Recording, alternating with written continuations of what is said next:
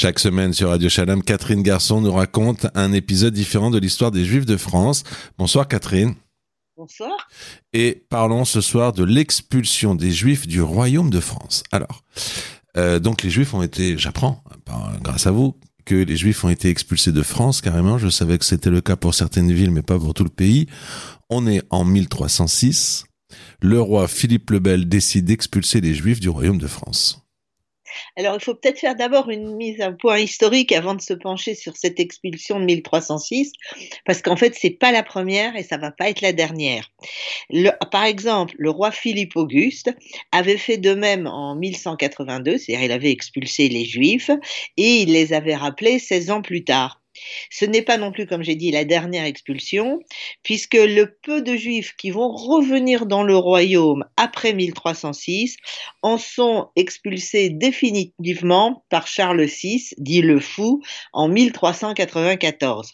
Mais pourquoi on va se pencher sur celle-là, celle de 1306 Parce que c'est la plus importante des expulsions. Elle va entraîner la fin d'un judaïsme florissant sur le territoire dépendant de la couronne et qui est un territoire qui va aller en augmentant et donc euh, qui va faire qu'une grande partie de la France telle que nous la connaissons sera sans juifs et verra donc la fin de tout ce qui a pu être les études juives françaises.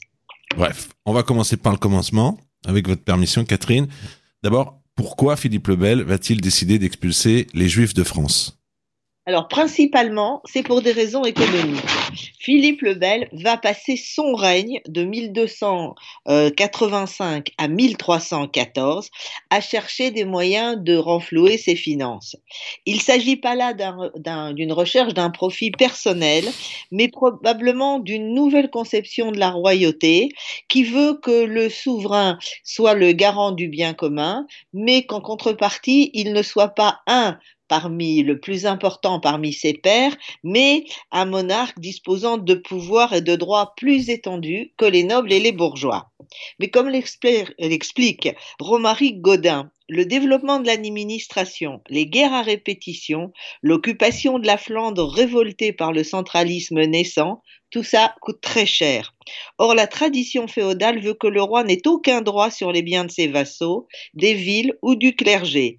Il doit, entre guillemets, vivre du sien, autrement dit, des produits de ses domaines. Il peut seulement demander au pays des aides dans des cas exceptionnels. Or, les ressources propres de Philippe le Bel sont largement insuffisantes et comme va le dire Voltaire, Philippe le Bel voulait dépenser beaucoup d'argent et il en avait peu. Pour trouver des fonds, alors le roi va recourir à de multiples impôts, taxes des marchandises, droits de, douane. douane ou de douane, oui, impôts grandissants sur le patrimoine, mais ça ne suffit pas. Le roi va aussi innover en dévaluant, mais malgré un apport d'argent, on n'est toujours pas, on n'a pas toujours le compte départ bon, si j'ose dire. Alors, le Trésor euh, royal décide de, de voir qu'est-ce qu'il peut faire. D'autant plus qu'en 1302, les Flamands se révoltent, massacrent les Français à Bruges et battent l'armée du roi à Courtrai. Donc il va falloir financer une nouvelle campagne militaire. En 1304, Philippe le Bel, donc, bat les Flamands à Mons en Pével, et les Flamands lui promettent, euh, suite à cette bataille, euh, ils vont faire un traité qui s'appellera le traité d'Atis-sur-Orge, et les Flamands vont donc promettre une somme de 400 000 livres et une rente annuelle de 20 000 autres livres. Mais malheureusement pour les Juifs, les Flamands ne vont pas payer, et alors Philippe le Bel va commencer à réfléchir à une autre source de revenus. Et on connaît l'histoire, surtout au Moyen Âge, ce sera les Juifs.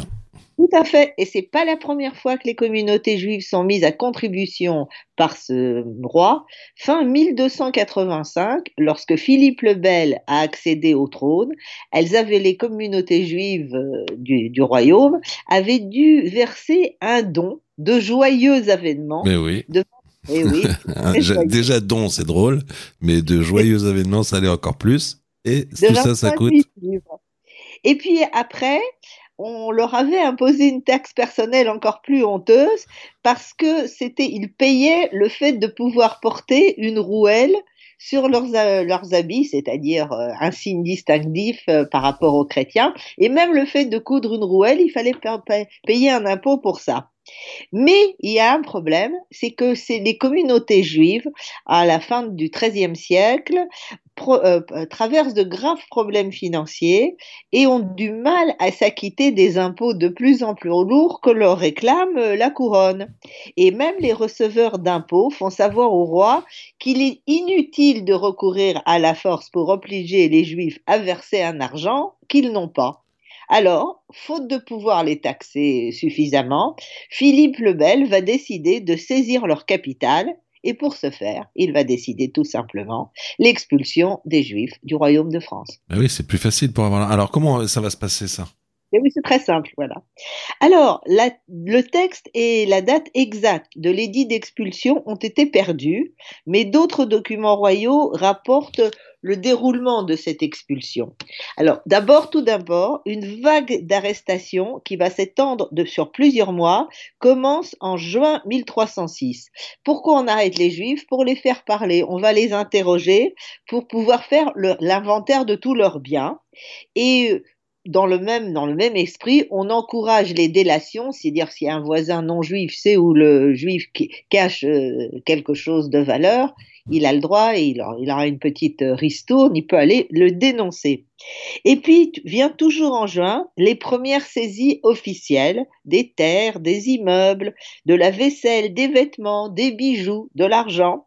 On laisse juste aux Juifs le temps de racheter leurs livres de prière qui, s'ils ne sont pas euh, rachetés, sont aussi vendus.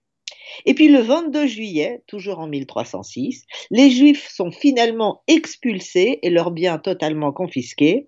Et comme si cela ne suffisait pas, il va encore falloir payer un petit impôt. pour quoi faire Pour avoir le droit de quitter le royaume de France. Voilà.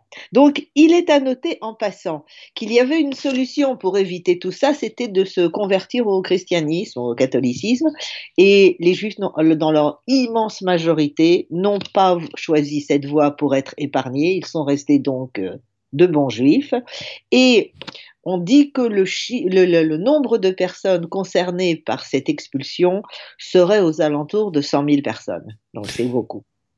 Alors déjà magnifique, payer pour avoir le droit de porter l'étoile juive, ça j'adore. Bon, ça s'appelle autrement, mais c'est ça, c'est le droit de payer l'étoile jaune. Et finalement, payer le droit d'être expulsé, j'adore. Alors, combien le Trésor royal va-t-il encaisser suite à cette énorme escroquerie? Alors, les historiens ne s'accordent pas sur les chiffres, les estimations allant de 140 000 à 2, 2 millions de livres.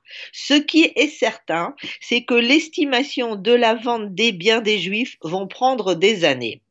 Alors, je lirai. Les commissaires proposés à la besogne des Juifs procèdent plusieurs années durant à l'inventaire et à la vente à l'encan des terres, des vignes, ouvroirs et demeures des Juifs au profit du roi. Ainsi adjuge-t-on pour 200 livres leur cimetière à Mantes-la-Jolie et pour 140 livres leur escole petite d'Orléans le roi gratifie son chartier d'une synagogue de la rue de la Tacherie et les religieuses de Saint-Louis de Poissy du cimetière des Juifs de Paris, écrit l'historien Gérard Naon. Pour les créances dont Philippe le Bel s'est emparé, il faudra 20 ans pour les recouvrer et encore que partiellement. Ce travail de recouvrement est très compliqué. Il est tellement compliqué que le roi va juste aller demander, comme quoi il était très inventif, ce roi, en 1310 et 1311, aux anciens prêteurs juifs de revenir un petit moment pour aider les agents royaux à se débrouiller dans ces recouvrements de dettes. Et d'ailleurs, il faut noter que ces recouvrements de dettes vont durer jusqu'en 1320, soit encore six ans après la mort du roi Philippe le Bel. Et que vont devenir les Juifs qui ont été expulsés? Alors, 100 000 Juifs sont donc jetés sur les routes dans des conditions épouvantables. Ils sont souvent attaqués et maltraités en chemin. Certains meurent d'épuisement, de désespoir ou de faim. Ils fuient pour la plupart dans des provinces frontalières, le Hainaut, la Lorraine, la Franche-Comté, le Dauphiné, mais surtout l'Alsace et la Provence. Certains émigrent encore plus loin, jusqu'en Espagne, en Italie, en, Hongrie, voire même en Croatie ou en Terre Sainte. Plusieurs princes étrangers leur font d'ailleurs bon accueil, tels les comtes de Viennois et le roi Charles II de Naples, qui les encouragent à s'établir dans ces États.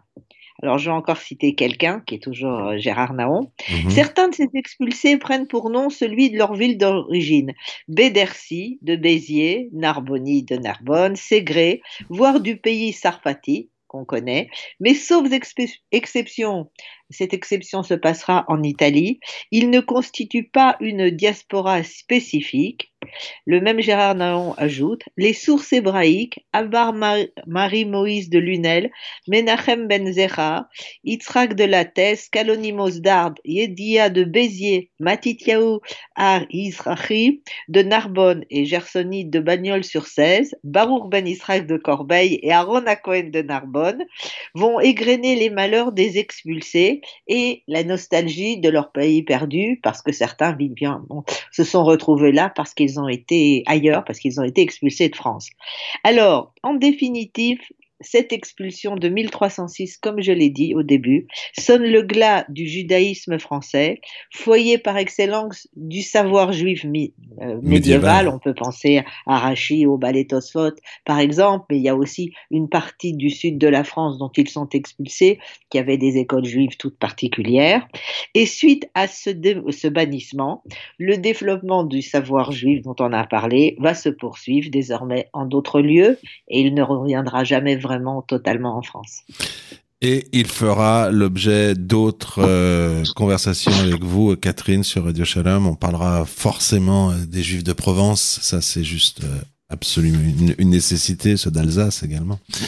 Et donc, ce soir, avec vous, on a découvert un nouveau chapitre de l'histoire des Juifs de France et l'expulsion des Juifs du royaume de France en 1306 par le roi Philippe le Bel. Je vous remercie, Catherine. Bonsoir à vous. Bonsoir.